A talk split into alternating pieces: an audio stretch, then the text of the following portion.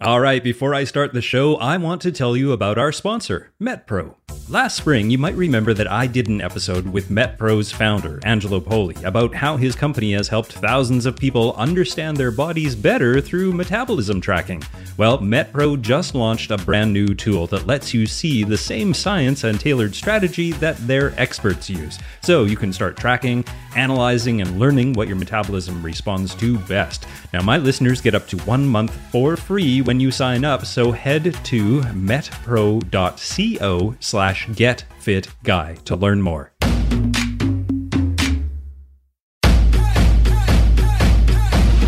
Welcome to the Get Fit Guys, quick and dirty tips to get moving and shape up. My name's Brock Armstrong, and I am the Get Fit Guy. Cryotherapy sounds like something that you would sleep in on your way to Mars, but it's actually simply what you are doing when you ice your sore ankle, or you take a refreshing cold shower, or you ice your hand after burning it on a hot stove. Simply put, it is the use of ice or cold as therapy. Now, cryotherapy, which is actually derived from the ancient Greek word for icy cold, chill, or frost, is a recovery method that some pro athletes and biohackers use on a nearly everyday basis. The benefits that are touted by cold exposure enthusiasts include things like faster recovery time, an enhanced immune system, increased cell longevity, decreased levels of inflammatory molecules like interleukin 6, and, of course, an increased tolerance to exercising outdoors in the winter, especially north of the 49th parallel. Now, aside from slapping an ice pack on a sore ankle after a misstep during a morning trail run, the majority of the population has never dunked themselves into a 20 minute ice bath or a hot cold contrast shower or stepped into one of those sci fi looking cryotherapy chambers. Now, are they missing out on something amazing? Are you? Well, let's take a look. A bunch of studies have come out recently that show the effectiveness of cold thermogenesis or icing and cold immersion, so let's examine two of them.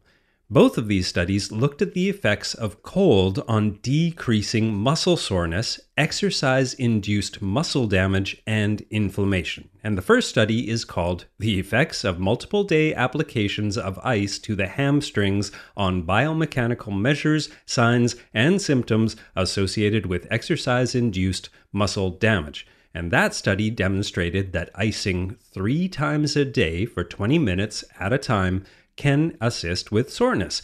Now, this is good news for anyone who has just started a workout program that has been leaving them feeling beat up and sore, but let's put a pin in that notion for now, because you may want to wait until you've heard the rest of this podcast before you finish your squats or your huge workout and immediately slap on an ice pack.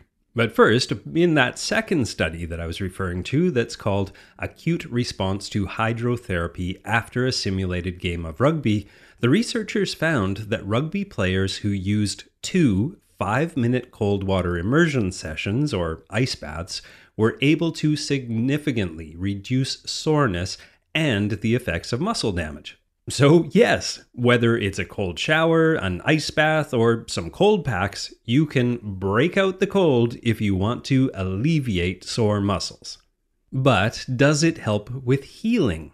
The Greek physician Hippocrates actually wrote about using cold therapy to control pain and swelling way back in the 4th century BC, and the Roman physician Galen described using cold compresses for pain management and soft tissue injuries way back in the 1st century AD.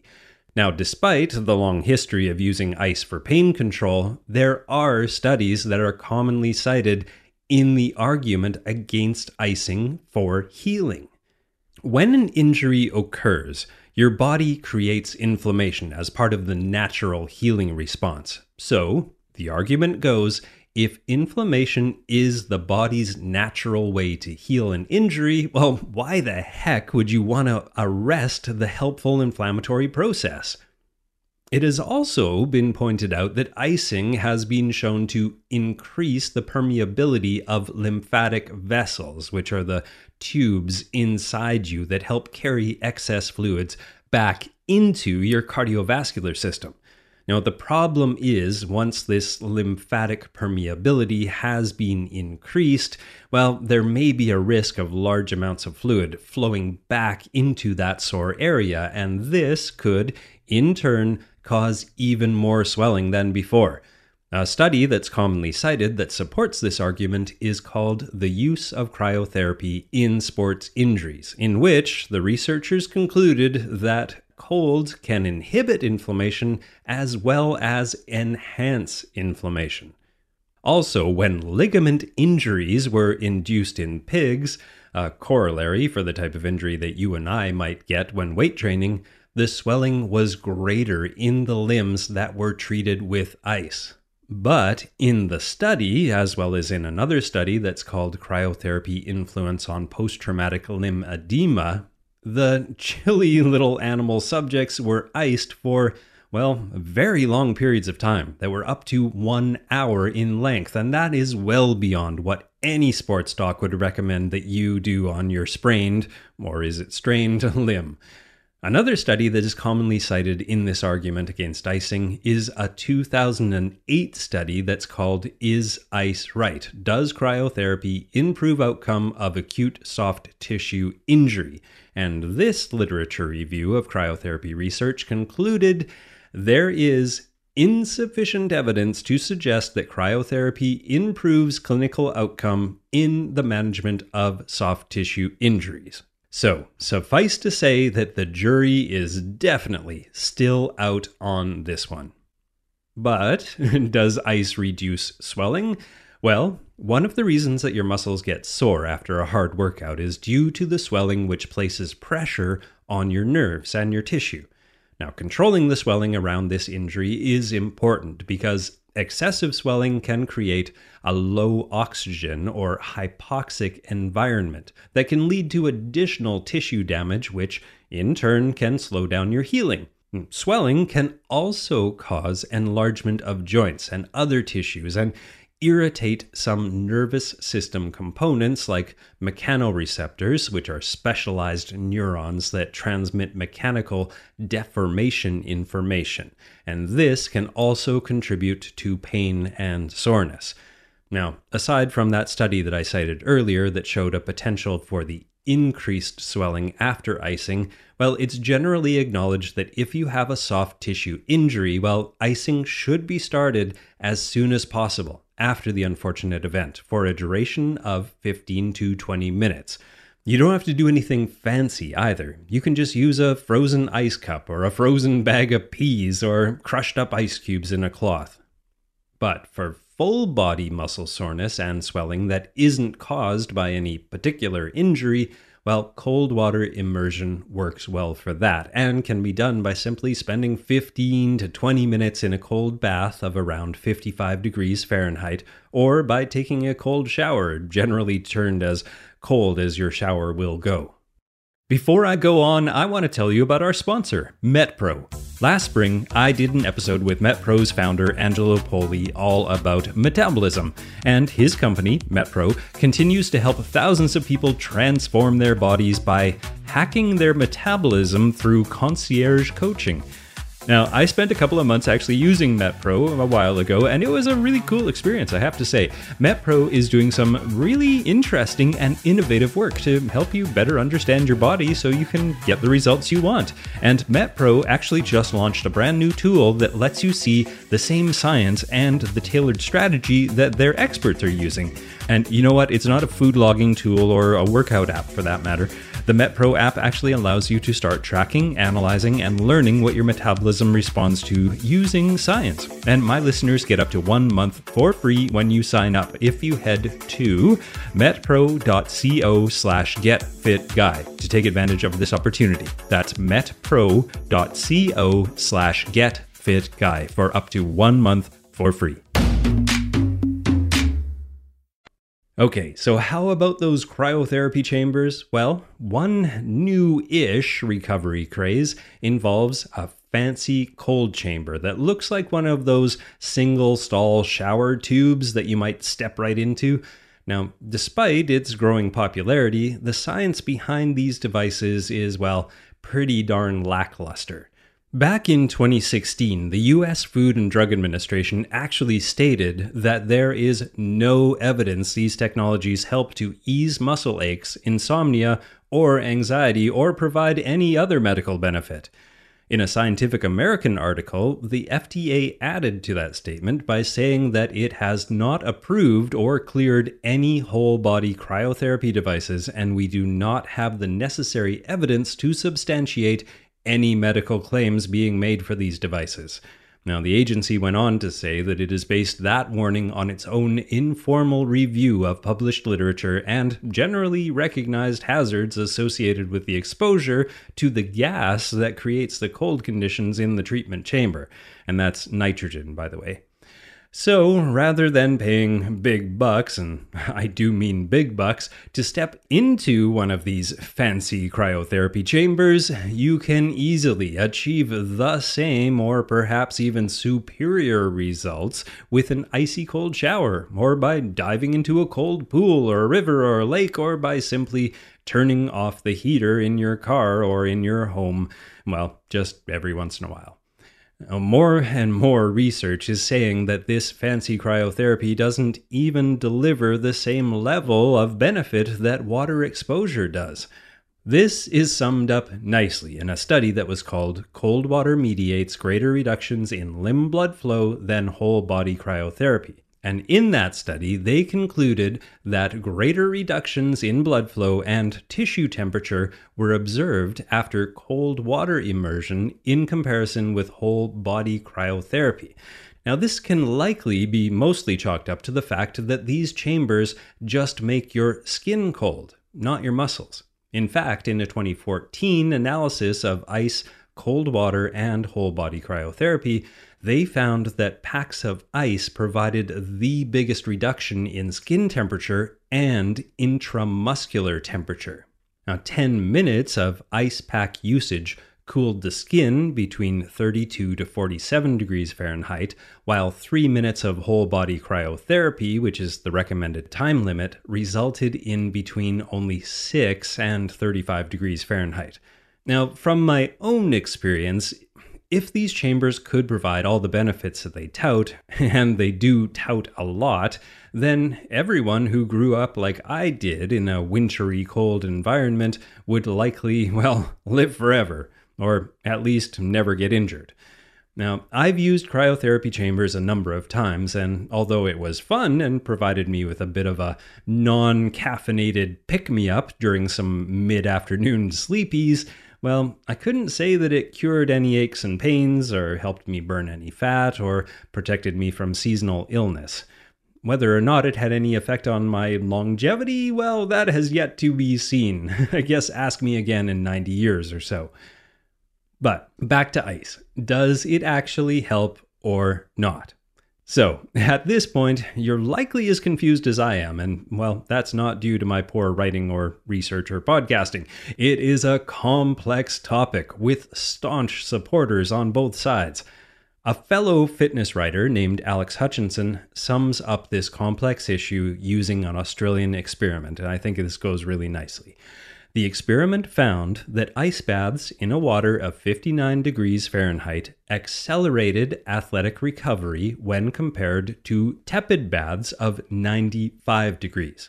But the complication comes in when the subjects in this test found that the tepid baths, along with a special recovery oil, were even more effective for their recovery. Now, the trick here is that the recovery oil was just plain old bath soap. Nothing more, nothing less. Now, Hutchinson believes that this study shows that our expectations dictate our perceived recovery. Or placebo effect, anyone? Now, to add even more confusion, it also turns out that there are responders and non responders to cold exposure. In a study called Can Cold Water Immersion Enhance Recovery in Elite Olympic Weightlifters, the researchers once again investigated whether cold water immersion after a very hard training session could enhance recovery in the elite Olympic weightlifters. However, rather than studying the entire group of weightlifters as a group, they took into account each athlete's individual response to the cold water immersion. And in the end, some athletes did indeed experience significant improvements in performance and testosterone to cortisol ratios when using cold water immersion after their workouts during a three day period, while some athletes did not. And the researchers concluded that there can be both responders and non responders to icing and cold after workout. So I guess it's up to you to figure out which one you are.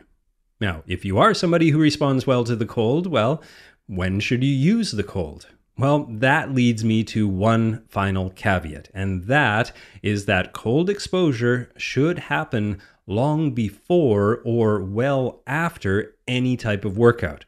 Sure, it feels really good to dunk yourself in an icy river after a long run or to hop in a refreshing cold shower after a hard CrossFit WOD, but research is actually against it.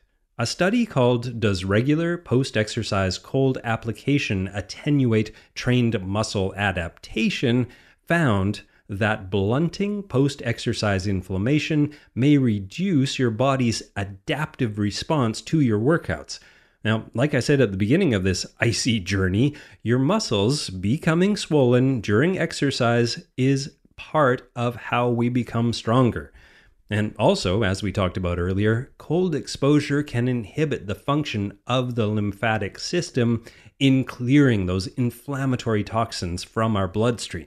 So, the takeaway message here is well, resist the urge to cool yourself and maybe do some foam rolling instead, or wait at least a couple hours or more after your workout before you expose yourself to the cold. A fellow named Brad Kearns, who's a former world ranked professional triathlete who's turned Guinness World Record holding speed golfer, well, he thinks that the best time for cold exposure is likely first thing in the morning, and that's for a cellular and a central nervous system energizer. And also, again, closer to bedtime in order to help lower your body temperature, which can help you get a good night's sleep. And I'll put links to Alex Hutchinson's articles and also Brad Kearns' podcast in the show notes at getfitguy.quickanddirtytips.com. Look for episode 407.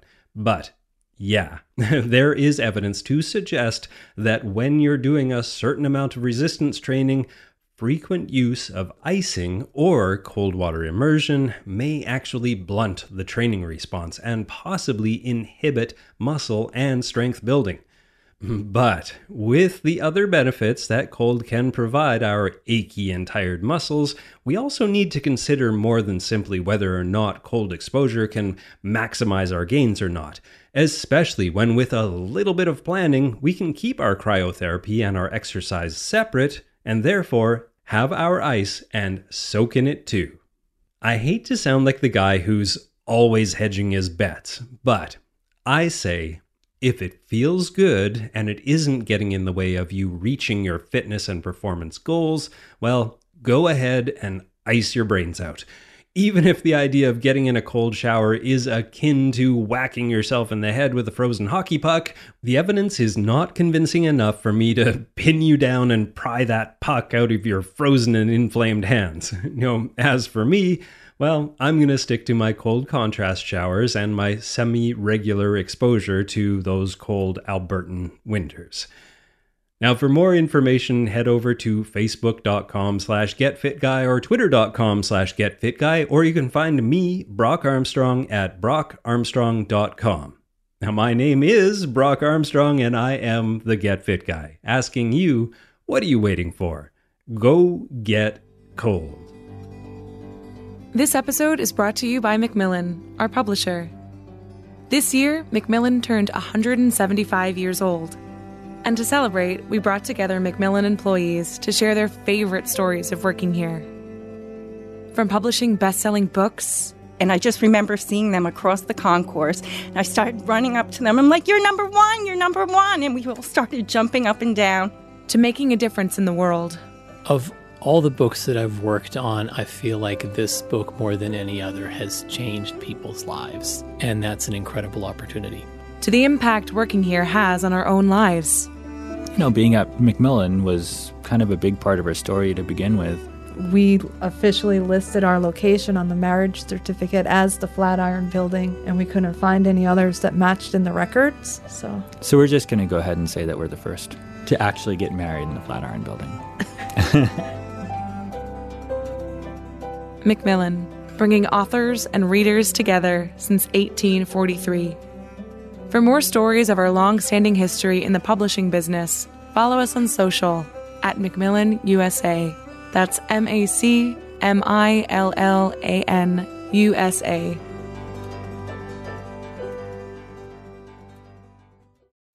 You wear a mask to show you care, that you can help reduce the spread of COVID 19. So your community thanks you, the Virginia Department of Health thanks you, and asks you to learn more at vdh.virginia.gov.